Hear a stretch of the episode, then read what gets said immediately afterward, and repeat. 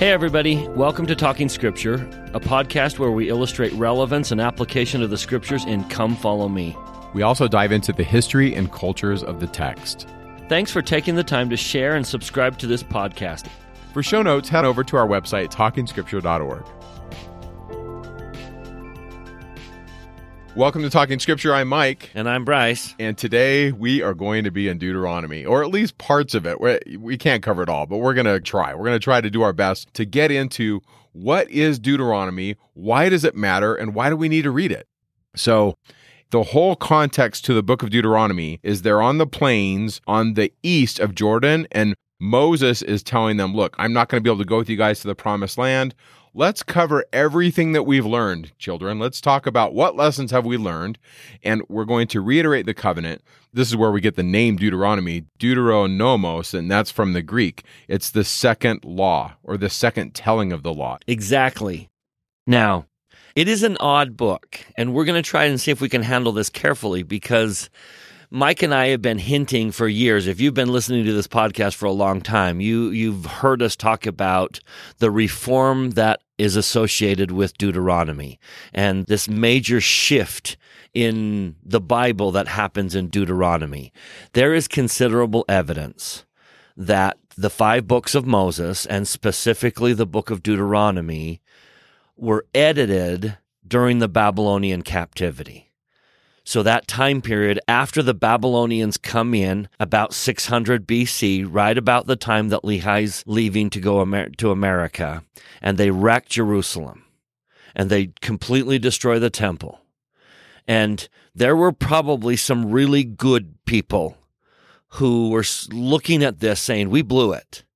And looking back on the history and reading their text, they recognized why they blew it. Now, Latter day Saints should look at this and recognize a common theme here because we believe that Mormon is going to do the same thing. Mormon is going to edit Nephite history to a future audience so that they don't repeat the mistakes that his people made. The Book of Mormon is Mormon looking at Nephite history, a thousand years of Nephite history, saying, let me pull out the stories that will tell future generations to not repeat our mistakes. Well, that's what we believe these editors are doing during the Babylonian captivity. They're editing the text, and the book of Deuteronomy gets a lot of edits. And bless their hearts, what they're really trying to do is say, hey, we got wrecked. We blew it. And the warnings were on the wall the whole time. The Lord's been telling us that this is where we were headed and we weren't paying attention. So they go back and edit the texts to highlight maybe the mistakes they made to prevent future generations from making the same mistakes. Is that a fair assessment, Mike? Yeah, I think that's good. I think another thing we can do is we can even back up and say, okay, so it was redacted. Where did the book of Deuteronomy come from? And it doesn't say this in Deuteronomy. So we've got to go to Second Kings 22 and 23. And most biblical scholars are acknowledging that the story that's told in Second Kings is the story of the discovery of what's called the book of the law. And so if you look in the chapter heading to Second Kings 22, which we're going to cover in a few weeks, it says that Josiah reigns in righteousness. Now, his reign was 640 to 609. And it says that Hilkiah repairs the temple and discovers the book of the law this text that we think is the book of Deuteronomy. So when Bryce says that it's been edited or redacted during the exile, I would agree. And that's found in 2 Kings 22, verse 8. And then they bring it to Josiah, and he rends his clothes when he hears the words of the book. And then he makes these massive religious reforms, which we'll talk more about those reforms. But in essence, those reforms were sweeping in the sense that he went to the north in Israel and remember, the Israelites have been scattered in 721, but there are still people in the land. And he puts down the priests. He puts down a group of people called the Kemarim. And that word is translated as idolatrous priests. But there's a strong indication that the Kemarim are actually Melchizedek priests. And we put that in the show notes if you want to pull on that thread. In fact, that's kind of where we think we get the word Cumorah, the last stand of the of the Nephites are at this place called Cumorah, which that root kind of ties into these Melchizedek priests. So there's definitely some reforms that he does, in my opinion, that perhaps he goes too far. Now, it's contended, not everybody agrees, but however you read 2 Kings 23, verse 5 says that he put down the Chemarim and then he takes away the groves in verse 7. He breaks them down and that word is the Asherah, the Asherim or the Asherah. He puts them down and he makes these religious reforms and pushes towards a religious perspective about God where we centralize worship, we bring it into Jerusalem, we deny that God is corporeal or that he can be seen. The temple is no longer a place where God will dwell, but it's a place where his name shall dwell. And those theological changes that Josiah is making we can't read 2 Kings 23 and say it's all bad. I think one thing Bryce and I are going to agree on is the changes that he's making, some of them are really good, and we're going to talk about those. For me, a lot of this stuff, I kind of have to I spill it out in the show notes because there's so many threads. But that's the big picture is he makes these changes based on this text that's discovered, this text that we think is the book of Deuteronomy. Many scholars call this the double redaction of the Deuteronomistic history. That's a mouthful but what they're trying to say is there's evidence of Deuteronomy being really old, and there's evidence of it being edited later. Let me give you a couple of examples just so you can kind of see in the text what we're talking about. In fact, let me take you back all the way to Genesis and show you a couple places where they show their hand that this is being at least redacted or edited many, many years later. Remember when we talked about Lot escaping and how the two daughters had that incestuous relationship? They both got pregnant, and then out of their wombs come two nations the very end of chapter 19, verse 37, it says, The firstborn bare a son and called his name Moab. The same is the father of the Moabites unto this day. See, that's clearly been written many, many years later. In other words, they're telling the story of the origin of the Moabites, but then they throw that, oh, and that's how it is today. And then notice the very next verse.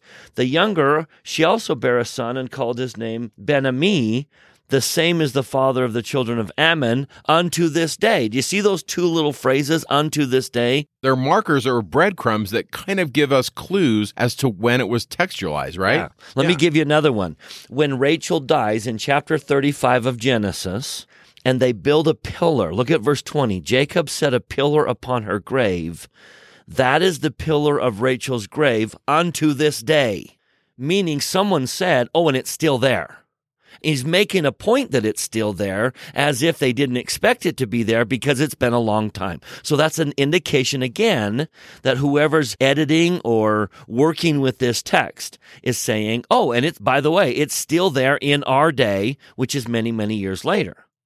Just a couple more, just so you can kind of see this throughout the text. Here's one in Genesis chapter 47 where Joseph of Egypt imposes a law in Egypt and they point out in verse 26, oh, it's still in effect today.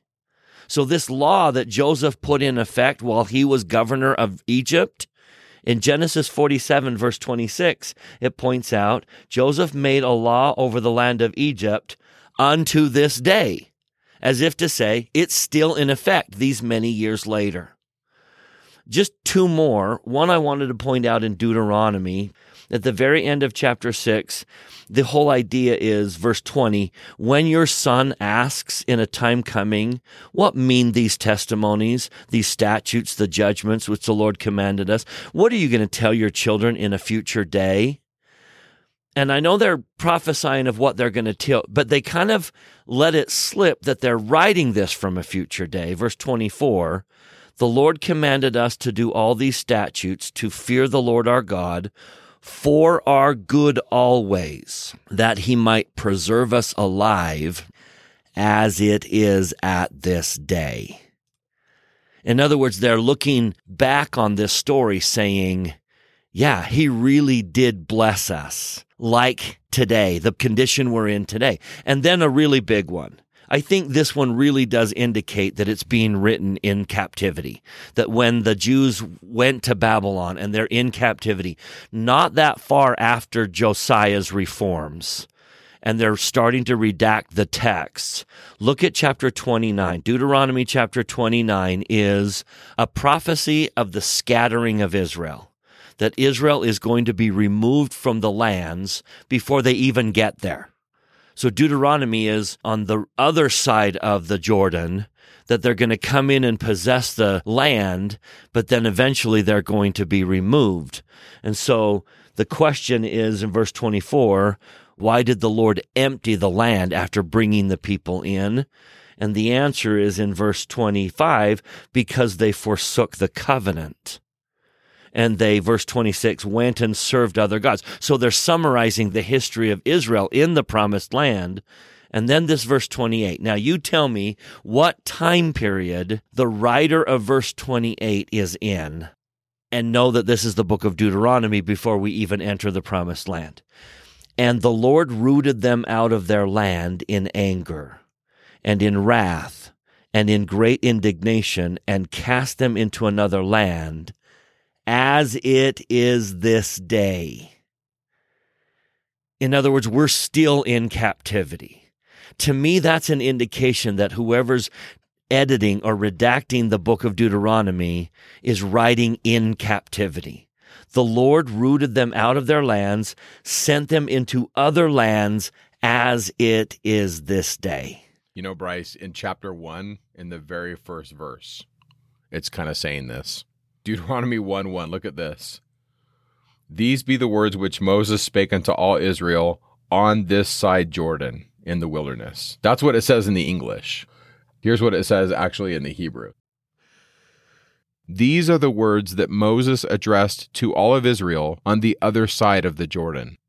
So the text is telling us that it's written from another time and place separated from Moses. So the people that are writing that are on the west side of Jordan, telling a story that happened on the east side of Jordan way back in the day. Yeah. Verse 1 of Deuteronomy is telling you these are the words that Moses spake when he was over there on the east side. So, just like Bryce is saying, it's telling us that this book is written much later.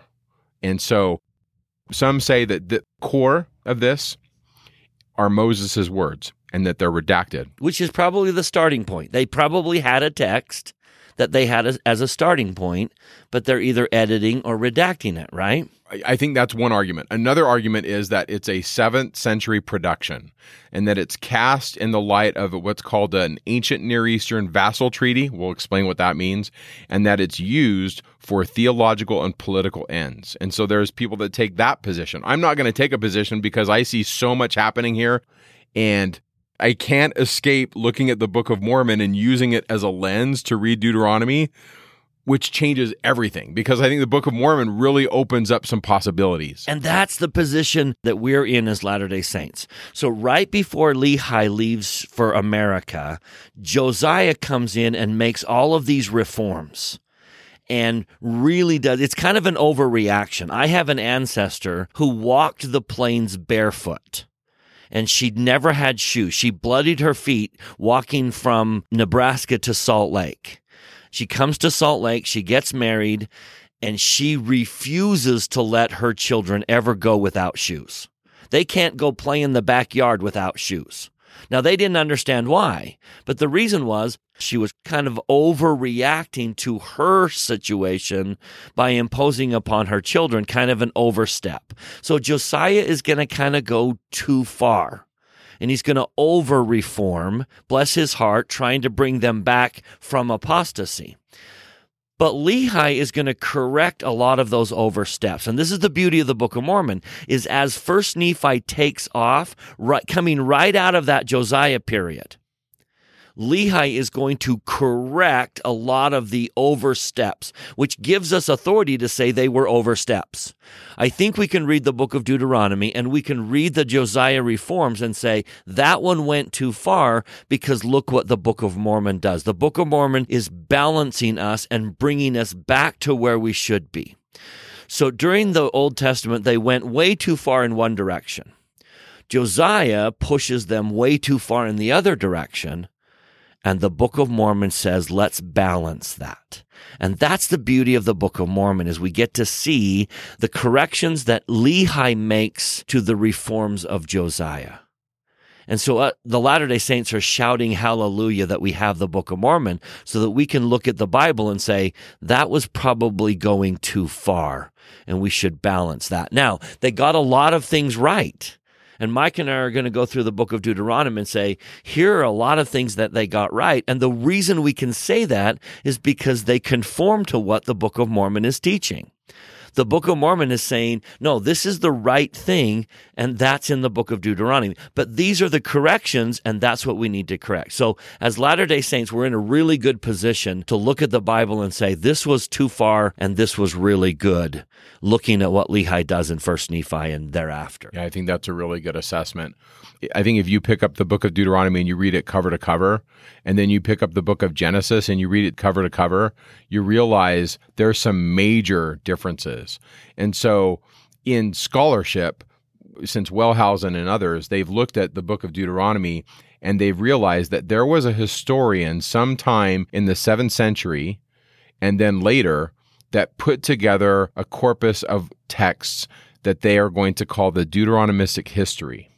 And what that means, that's a mouthful, but what the Deuteronomistic history essentially is, is it's this term that's used in modern biblical studies to explain who the Deuteronomists were, and that refers to a group of authors, redactors, or editors of part of the Bible.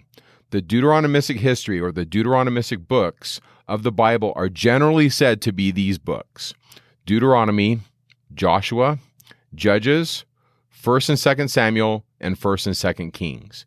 If you read that corpus of, of literature and you read them in isolation, like if you just read those books separate from the rest of the Bible, what scholars have found is that it seems to provide a complete history of Israel from Moses and the covenant at Sinai all the way to the Babylonian captivity.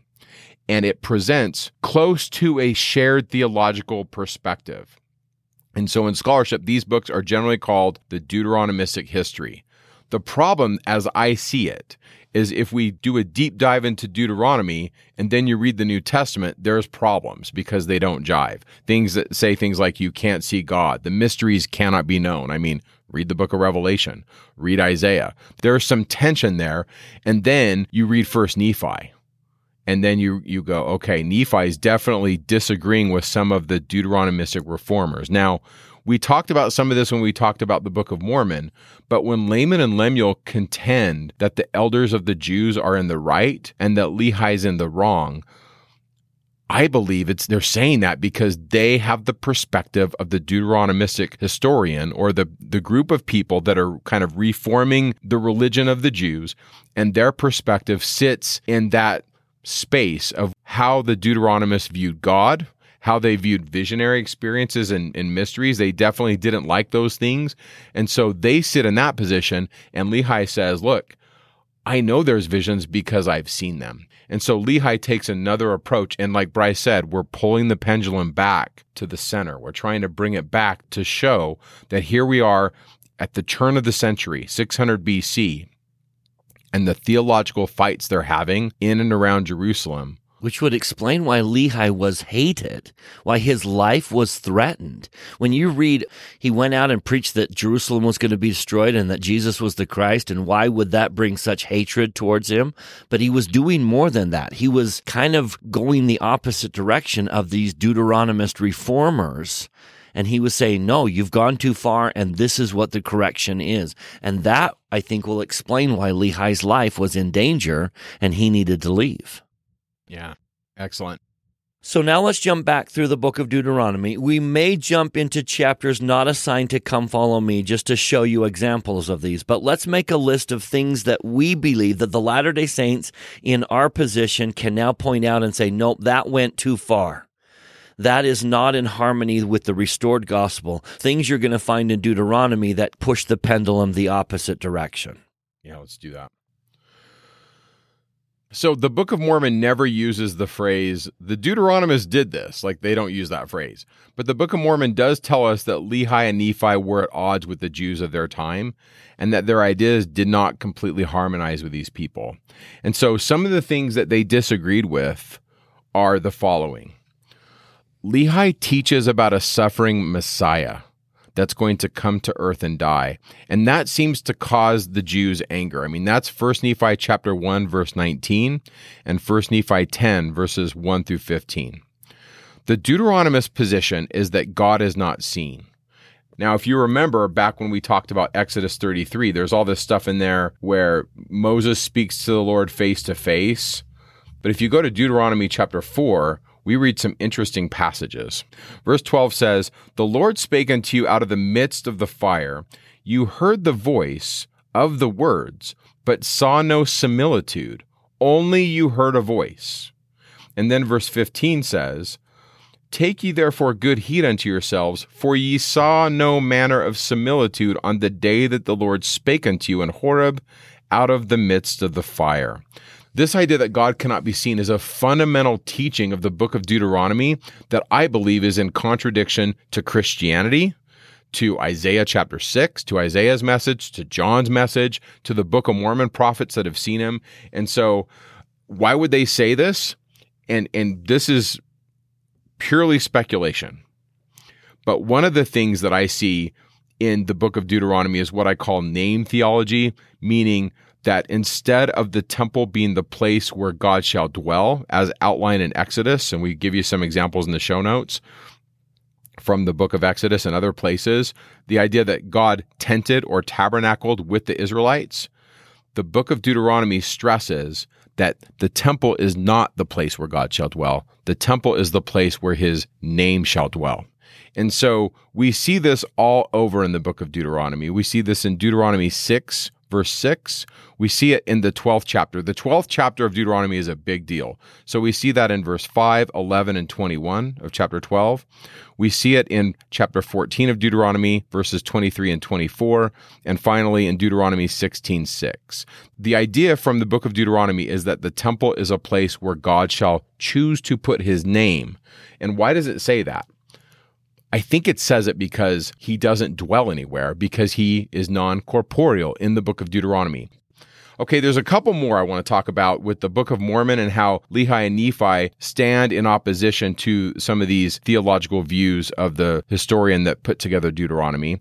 And one of them is the idea or the prophecy of Jerusalem's coming destruction. A lot of the work on this has been done by and Woods, and they explain, quote, the reforms of Josiah, in conjunction with Judah's perception of the invincibility of their city, promise in the Davidic covenant. We'll get to that when we get to Samuel. And the miraculous deliverance of the city during the reign of Hezekiah reinforced the people's belief that the great city of Jerusalem could not be destroyed. And part of this is coming out of the history because we, when we get to Isaiah, we'll see that Hezekiah does some things that shows, at least to the Jews at the time, that the city was invulnerable to attack because they were protected during that reign, during Hezekiah's reign. But in the Deuteronomistic history, Josiah is depicted as a second David and touted as the ideal Davidic king. And we see this in Kings. We see it more in Kings in the narrative there than we do in Deuteronomy. But the Deuteronomists that wrote Kings and that were putting together the edits to Deuteronomy stand in that position that they're not going to have the city destroyed. So what do we read in 1 Nephi 1 4 and 1 Nephi 1 verse 18 and 19? What do we read in those verses? We read that Laman and Lemuel say that the city can't be destroyed because they're sitting in that political understanding of the Deuteronomists. Two more. Lehi's construction of an altar outside of the Jerusalem temple in 1 Nephi 2, verse 7, stands in complete opposition to Deuteronomy 12. Deuteronomy 12 basically says, look, here it is. It's right here. The place where God shall choose to put his name. All of the other altars, they have to get destroyed. All of the other temples throughout the area have to be destroyed. This is the place. We're going to centralize worship. And so when Lehi builds that altar, Laman and Lemuel get upset. And I believe it's because they're taking that position. They've read Deuteronomy. And then finally, the visionary experiences of Lehi and Nephi. In 1 Nephi 2:11 there's an example, but in essence, they're coming at him as a quote visionary man. And Deuteronomy pushes against this idea about the mysteries. If you go to the 29th chapter of Deuteronomy, it seems to indicate the secret things belong to the Lord our God but those things which are revealed belong unto us. So the tension in that verse is that the secret things belong to God. We kind of have the stuff revealed to Moses. Let's just keep the law. And a big deal in the book of Deuteronomy is keep the law. Moses is our guy. And that a visionary person, they're to be at least questioned. Moses was the only authentic visionary person. Yeah.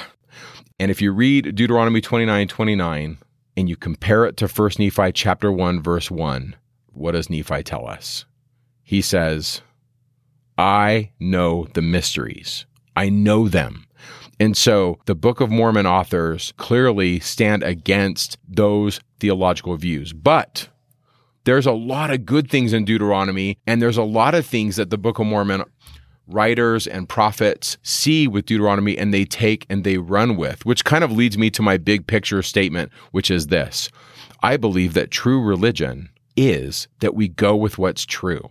If it's true, we believe it. And so my take on reading the different sources of the Pentateuch, you know, D and E and P and J and all those things, I see Nephi taking the best of all of them and letting go of the stuff that doesn't work. And I think that's a really good way to look at Deuteronomy. It's a great list, Mike. Now we're going to be able to go back through Deuteronomy and say, here are the things that we believe they really got right. That the reformers of Josiah and the redactors in Babylon said, boy, Israel was going astray and they brought us back to a correct path. There's a lot of things that they got right. One of the things they got right was the Abrahamic covenant and the purpose of that covenant the New Testament Jews are going to get it wrong in one direction, and the Old Testament Jews are going to get it wrong in the other direction. The Old Testament Jews were too much like the world. They understood that their responsibility was to go save the world. So they went out into the world, but became like the world. And so we've got to correct that. We can't be like the world. We've got to be separate. And so this whole book is filled with you can't reject the Lord. We have to follow his statutes. We can't be like the people around us. For example, in chapter 18, of Deuteronomy. He's going to say, when you go into the promised land, they're going to be doing all sorts of weird stuff, divination and walking through fire and necromancers and enchanters. You can't do that. You can't be that kind of people. You can't be like the world. The other side, though, the New Testament Jews are going to go too far the other direction. And that is, we're so much better than the world.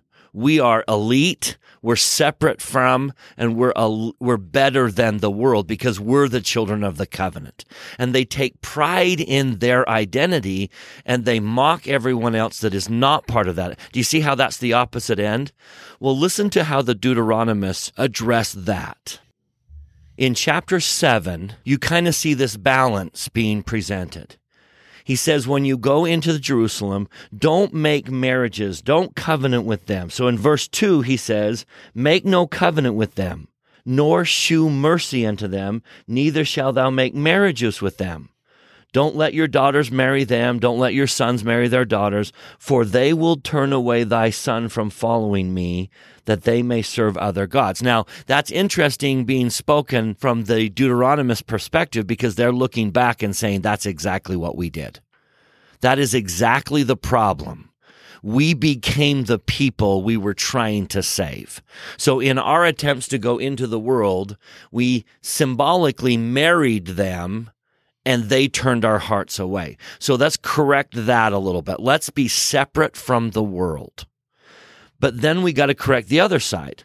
So he says, starting in verse 5, Ye shall seek to destroy their altars, break down their images, cut down their groves, and burn their graven images with fire. For we are a holy people unto the Lord thy God.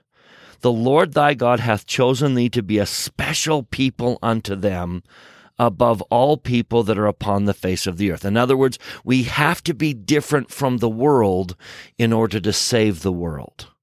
Now, watch what is said next in verse 7. The Lord did not set his love upon you, nor choose you because you were more in number. He didn't choose you because you're better.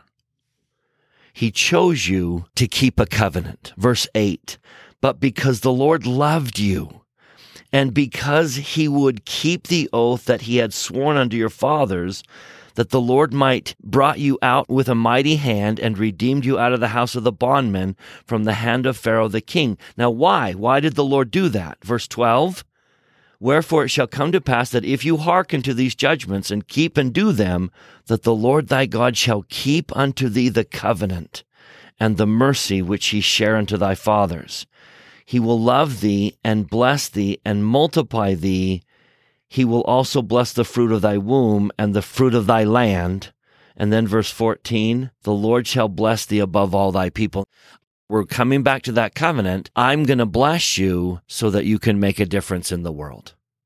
I'm going to bless you, not because you're better, but because you have an assignment. And your assignment is to save the rest of the world. Don't be like them. Stay separate from them but you've got to go out and save them. And you see that balance? That's one thing that the Deuteronomists got very right. And they even got the future right because looking in the past, the Old Testament Israelites had gone way too far into being like the world, and the New Testament Jews are going to go way too far in being separate from the world. And they're trying to say, you've got to be a special people so that you can save the world, not because you're better than the world. And you know, Bryce, with this idea of you keep the commandments and you'll be blessed, that is very much in line with what Nephi teaches. And yet there's also this tension with Nephi's writings versus the Deuteronomist perspective. Nephi says we keep the law, we obey the commandments, but it's Christ that prospers us. It's Christ that saves us. To Nephi, it's the blood of Jesus that brings us home. And I think the Deuteronomists really push towards, boy, if we really keep the law really well, the law is what's going to fix it. And so then that tension exists in the New Testament. When Jesus talks to these individuals that are so zealous keeping the law, and Jesus says, okay, you're really good at keeping the law, but you kind of miss the whole point. For I desired chesed rather than all these sacrifices or all this obedience. That that word chesed comes from Hosea 6 6, but it's throughout the Old Testament. And it's a word that just means loving kindness or great, great affection. God is a God of great love and affection, and He will move heaven and earth to save His children. And He wants us to feel that way about Him. That's such a common message in the Book of Mormon. Do you remember Sherem? The Antichrist who comes and says, No, we just got to keep the law keep of the Moses. Law. Yeah. Keeping the law of Moses is the right way. And Jacob says, No, Jesus is the right way. And then the priests of Noah kind of fell astray back into that Deuteronomist idea that we teach the law of Moses. We be the priests and we teach the law of Moses. And Abinadi comes and says, No, it's Jesus. You've got to teach Christ, not the law. The law points us to Christ. The Book of Mormon sits in this tradition that the law simply points us to a Redeemer and the Redeemer saves us. But it was that Deuteronomist position that it's the law that saves us. Yeah, absolutely. So, some other themes that Deuteronomy teaches that coincide with the Book of Mormon are the use of temples. Deuteronomy 12 and the Book of Mormon clearly stress the use of temples.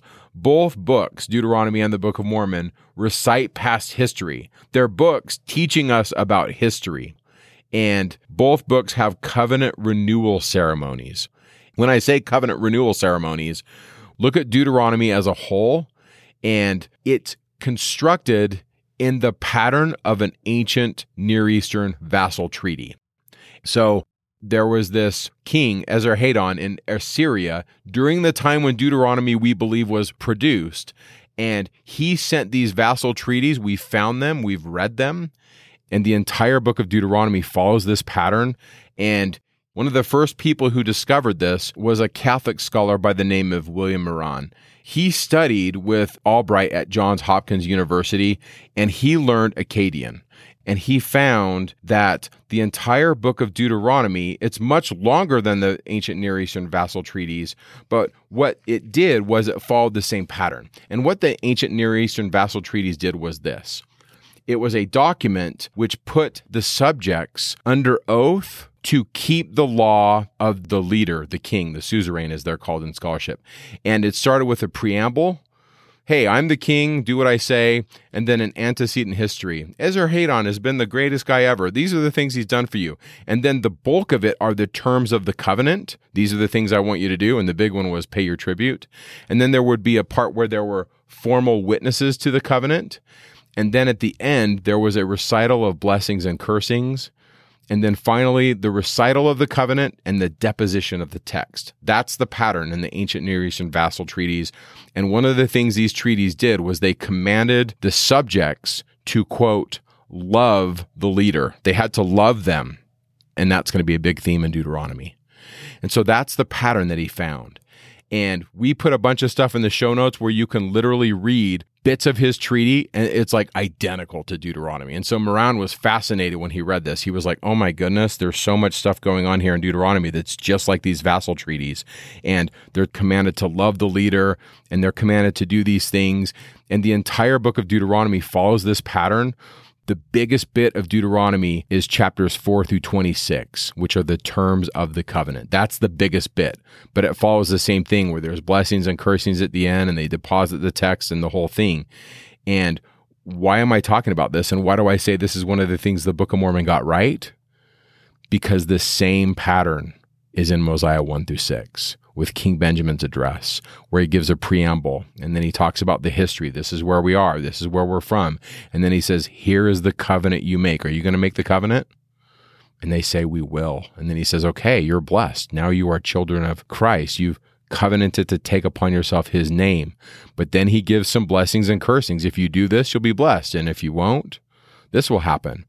And then they recite the covenant and they deposit it, and there's witnesses and my point of talking about this is the Book of Mormon is showing us that that formula actually works. You see, that formula is the endowment. If you've been endowed and you've made covenants in the temple, you have followed the ancient Near Eastern covenant treaty pattern. And I find that fascinating because on one hand, biblical scholars looked at these vassal treaties and many of them said, well, the book of Deuteronomy must not be inspired. They're just taking the ideas of their culture and they're recasting it as instead of paying homage to the leader in Assyria, they're just paying homage to God. And they're thumbing their noses at the Assyrians, which I think there's some legitimacy there. But the Book of Mormon shows us that It's this legit. pattern is inspired. It's legit. And so, what's the Book of Mormon doing? Yeah, it's proving that the Bible is true, giving validity to the Bible. In other words, we can confirm that pattern because that's what we find in the Book of Mormon. We're in such a unique position as Latter day Saints because we have this perspective. so the Book of Mormon shows some legitimacy to this pattern. I mean, first of all, Joseph Smith in upstate New York doesn't know this pattern. It's not discovered until after World War II. Like it's not even discovered. And yet it's right there in the Book of Mormon. which is an interesting fulfillment of this prophecy. In Doctrine and Covenants, section 20, the Lord talks about the translation of the Book of Mormon, starting in verse 8, that Joseph brought forth the Book of Mormon. And then he begins to say, This is what the Book of Mormon does. There's this interesting prophecy in verse 11, proving to the world that the Holy Scriptures are true. That's an interesting twist because normally we say, well, we believe the Book of Mormon is true because it's kind of like the Bible. But what this saying is, we believe the Bible, at least the parts of it that we believe, are the ones that are like the Book of Mormon. In other words, the Book of Mormon proves what parts of the Bible are true and which ones are not. That is what we're talking about today. That the Book of Mormon stands as a witness that these things are correct. So I like that. I like that idea of this covenant ceremony in Deuteronomy. It's tied to the Book of Mormon, it's tied to the temple.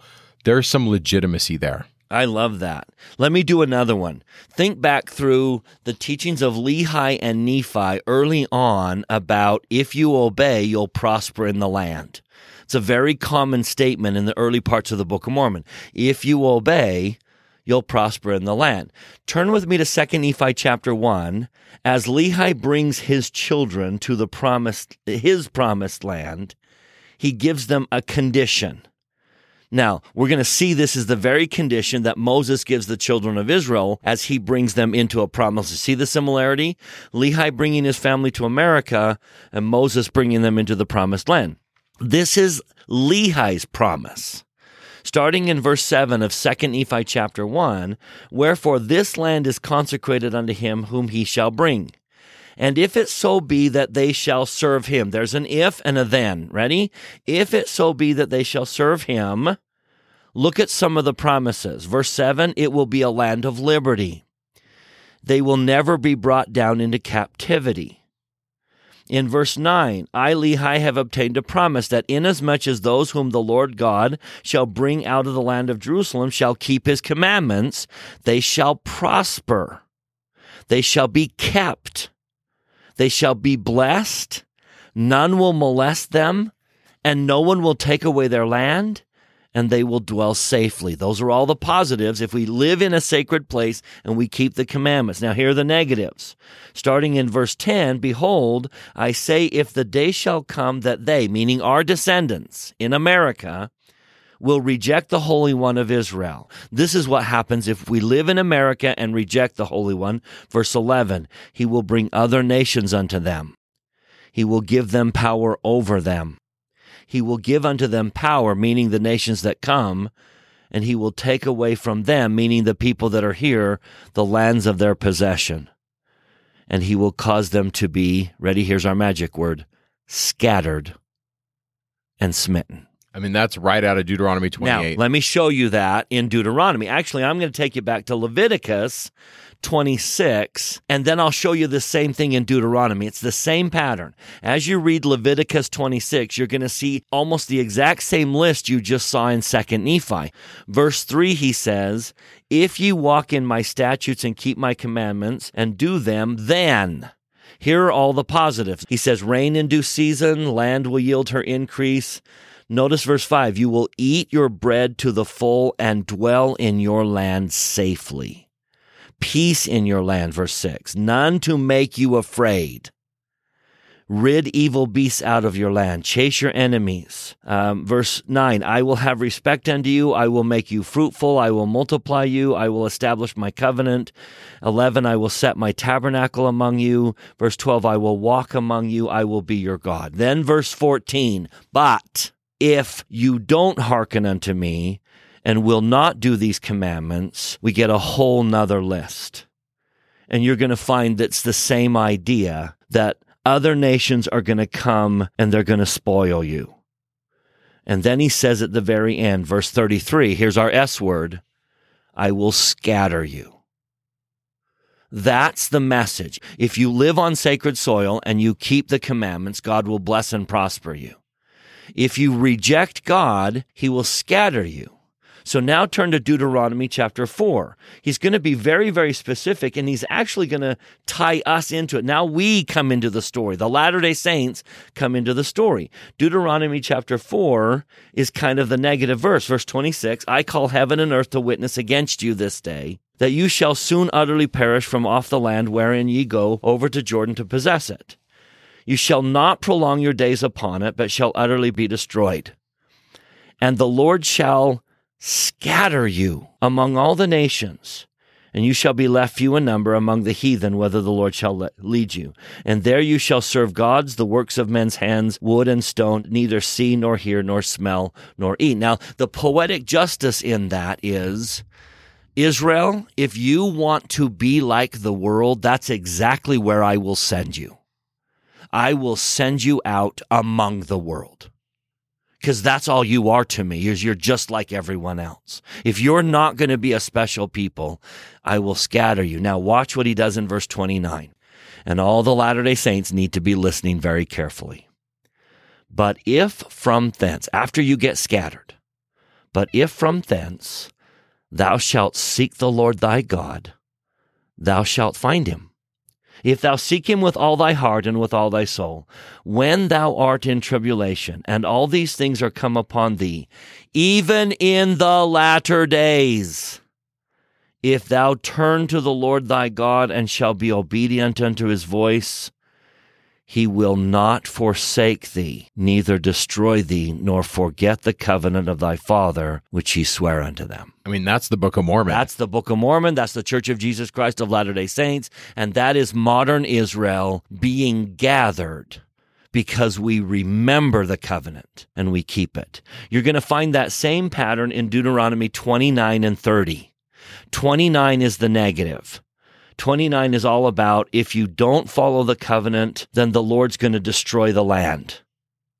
Then 30 is the promise of the gathering.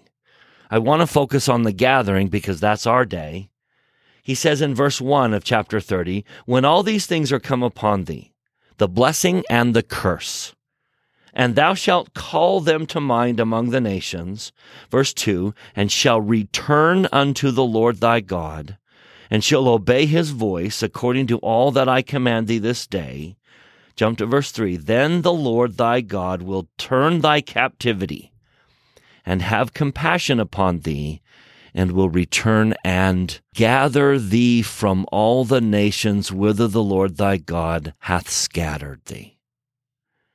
That's our day. End of verse 4. From thence will the Lord thy God gather thee, and from thence he will, I love this word, fetch thee. That's what missionaries are doing all over this planet. We are fetching Israel back home. Anyone who will remember the covenant. Verse 5 The Lord thy God will bring thee into the land which thy fathers possessed, and thou shalt possess it. He will do thee good and multiply thee above thy fathers. The Lord thy God will circumcise thy heart and the heart of thy seed to love the Lord thy God with all thine heart and with all thy soul that thou mayest live. And he goes on. The rest of chapter 30 is that same promise. But do you see the parallel here? Those of you who are descendants of the covenant and live in sacred places like the Nephites do in America, Lehi says, if you obey, here are your blessings. If you break those commandments, here are the challenges. Here are the curses that are coming. And the Deuteronomists are writing this from the perspective of we chose the wrong path and we got wrecked. And we're now pleading with you to choose the right path. By the way, before we go on, since we're already here and I'm just looking at these verses, look in chapter 31. If you look in chapter 31 and you read verse 6, that is a really good jumping off place to the Deuteronomistic historian's portrayal of Joshua. I mean, verse 6 of the 31st chapter Be strong and of good courage, and fear not, nor be afraid of them, for the Lord thy God, he it is that will go with thee. He will not fail thee, nor forsake thee. And then verse 7 Moses is going to call Joshua and Joshua is going to lead and be strong and of good courage. And that is the theme of the book of Joshua. That's actually, Joshua those chapter words, one. Yeah. yeah, I mean those words are essentially used, and so the scholars are looking at this saying, "Oh my goodness, whoever put together and edited Deuteronomy is doing the same stuff with Joshua." And everything Bryce just talked about, this idea of uh, I, if I'm obedient, I'll be prosperous, and it's generational. You know, I see this as a collective kind of thing, meaning if you and your family and their children and their children keep the terms of the covenant and they seek after the Lord, collectively they'll prosper. But we need to be reminded that Elder Christofferson mentioned in conference, where he said essentially, the gospel of Jesus Christ is not a cosmic vending machine. I really like that. When he said that, it just resonated with me because I think we can take that too far and say, oh, I'm keeping the commandments and everything's going to be prosperous and wonderful. But from the perspective of the Deuteronomists, as Bryce has mentioned, they're editing this in the exile and they're seeing we've lost our temple, we've lost our land. Now what? And this is where the pendulum kind of pushes a little bit too far, in my opinion. The idea is, well, we got to keep the law.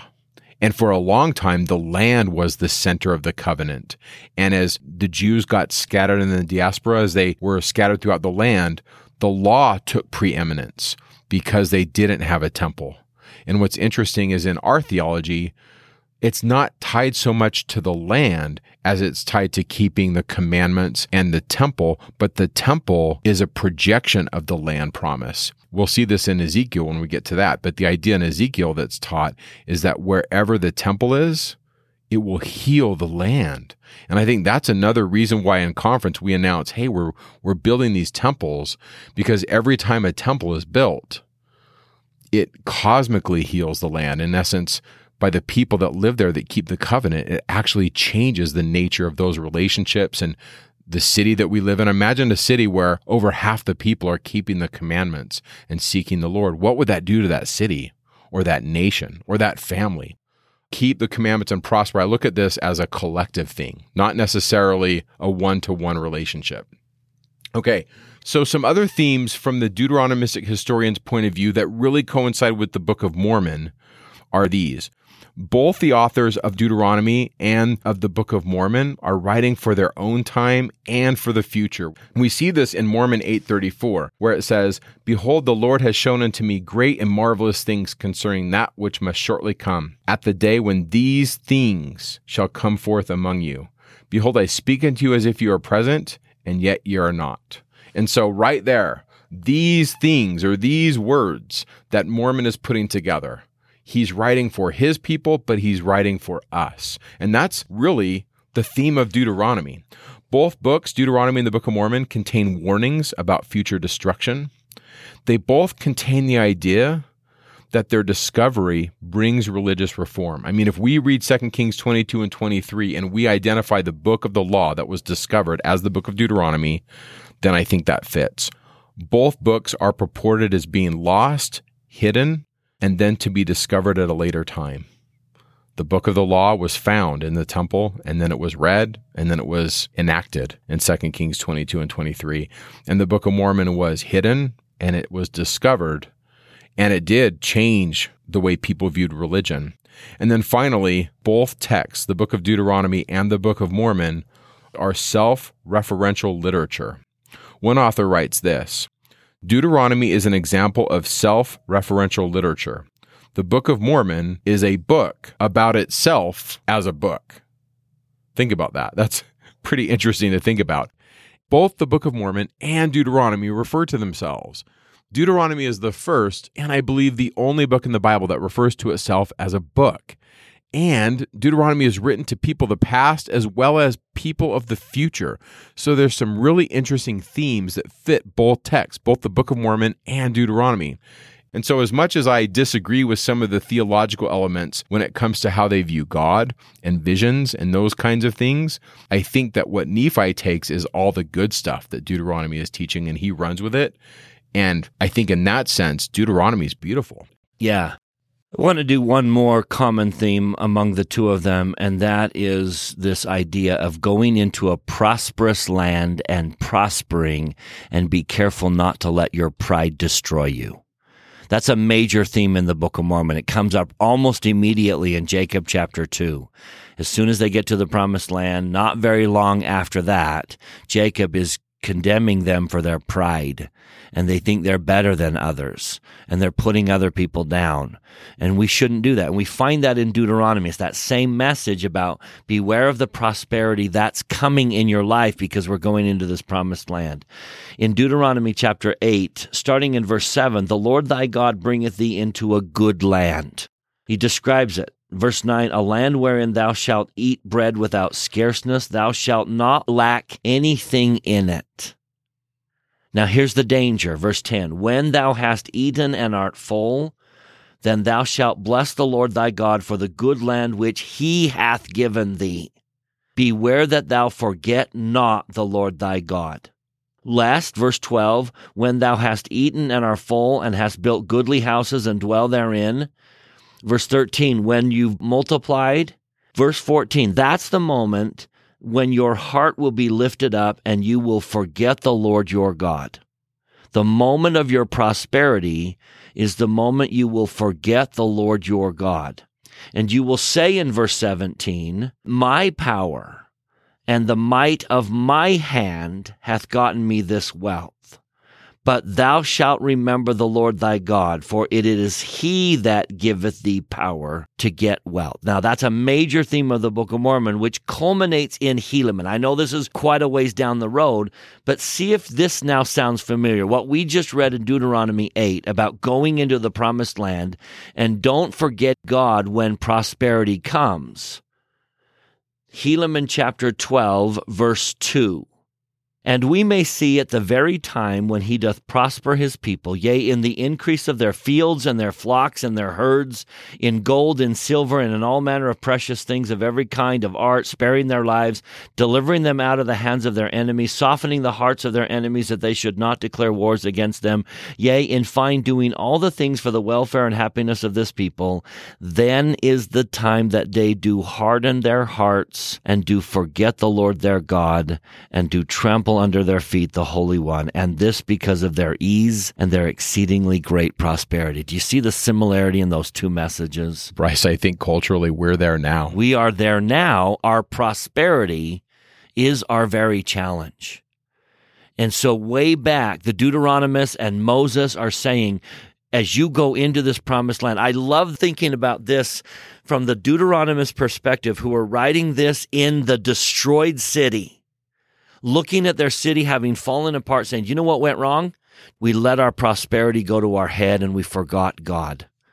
And I think the Book of Mormon writers, I think Mormon is now sitting in that same position as the Deuteronomist writers, saying, Do you know what happened to the Nephites? Do you know where we went wrong? Every time we got rich, we let it go to our heads and we were destroyed.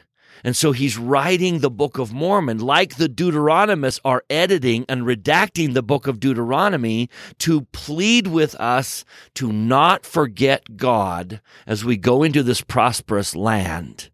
Let that be a major message, both from the Book of Mormon and from the Old Testament. Beware of the temptation in our prosperity to say, like in Deuteronomy 8, verse 17, My power did this. The might of my hand did this. And the Lord has to teach us the hard way. No, it wasn't you. It was the God that we worship that prospered us. I like that. I think that's important. Now, the book of Deuteronomy ends with this very interesting thing where Moses dies, and yet the text says his sepulchre is not known unto this day. Now, think about this.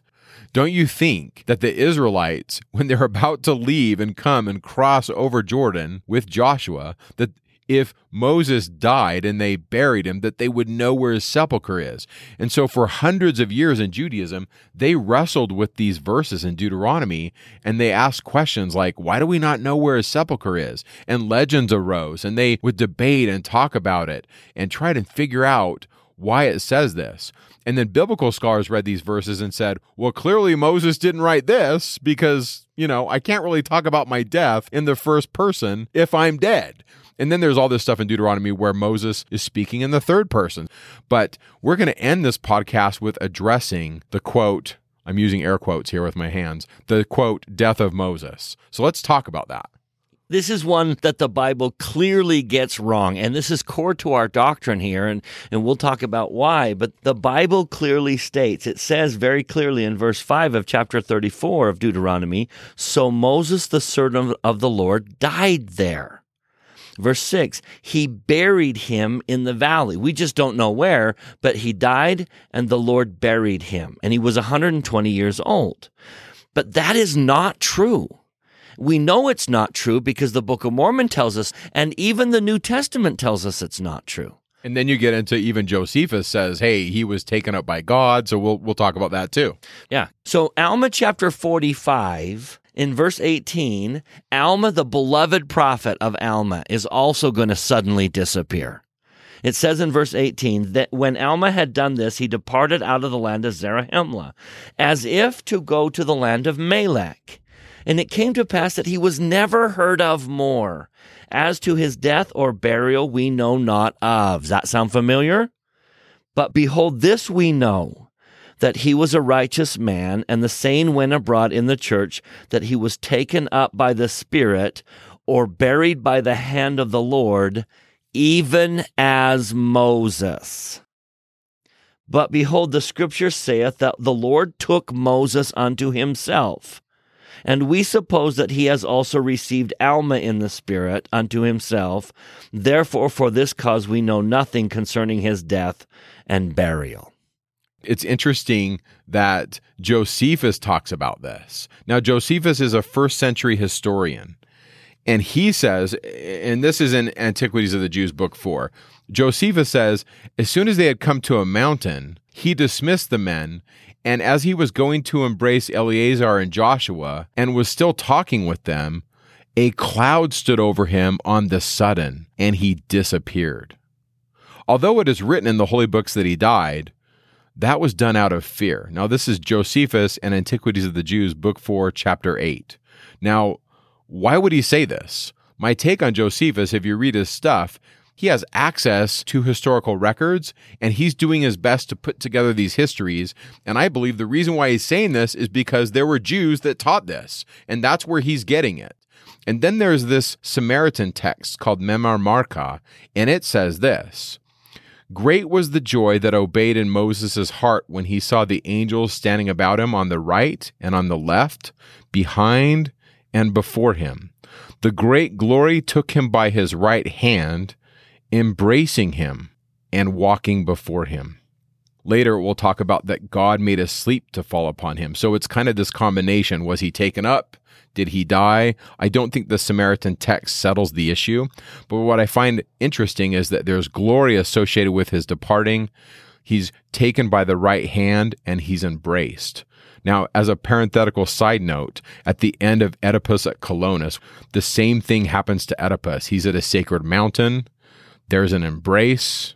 There's an exchange of symbols, and he's taken by the right hand, and then Zeus thunders and Oedipus is no more. It's the apotheosis of Oedipus. And I'm reading this in my secular learning, and I'm reading these Jewish texts about the traditions of Moses going into a cloud, being taken by the right hand and embracing.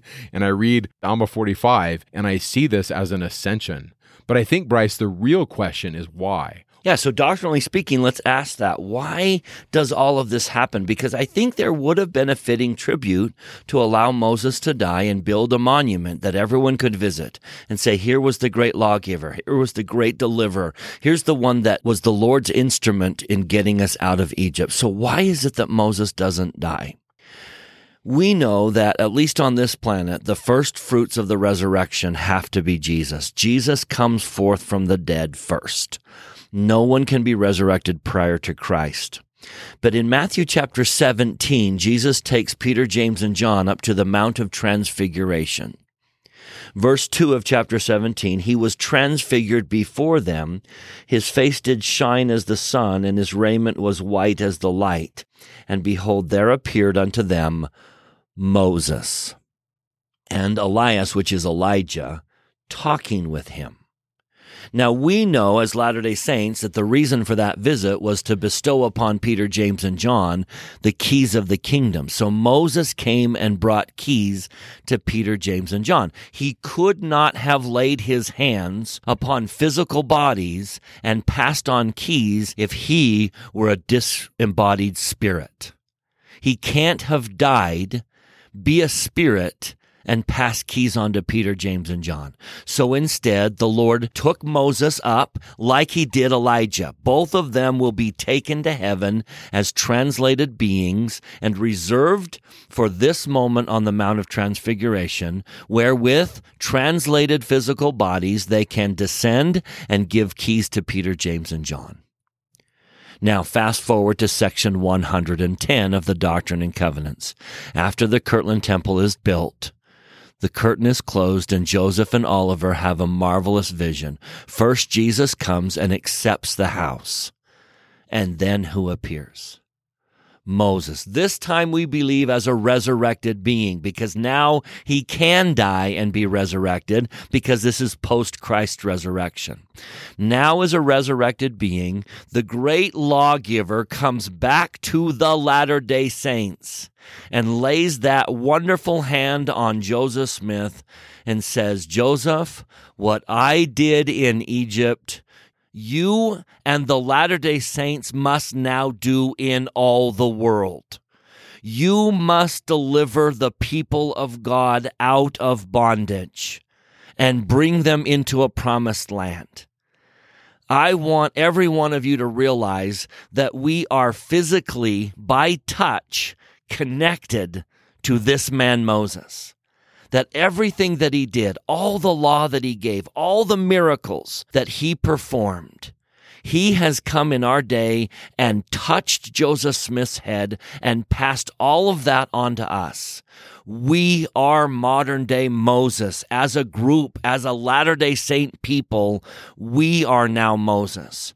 And we are the ones that have to go out to friends and neighbors and then accept mission calls and go to Yugoslavia and Africa and South America and wherever Heavenly Father's children are. We have to free them from the bondages that have claimed them because their hearts are crying out in repentance, like the Deuteronomist prophesied that they would do. They are crying out for God, and we are now going to save them from the bondage of modern day Egypt and bring them back to the promised land. May we rise up and be that people, the people of Moses, and save Israel, is my prayer and my hope. Yeah, excellent stuff. There's so much in here. And this would be a massive podcast. If we talked about everything in it, if we went down all the rabbit holes, in fact, it could be a semester course. So, if you're one of those people where you want to pull on some of these threads, we did put an outline out there in the show notes that you can look at, and we cover some of these things in depth. So, with that, we will see you next week when we cross Jordan with Joshua and go into the land of milk and honey. Thanks for being with us and make it a great week. Talking Scripture is not an official production of The Church of Jesus Christ of Latter day Saints. The opinions expressed in this podcast are Mike and Bryce's opinions only. We refer you to official church sources and the church website to clarify any doctrinal questions.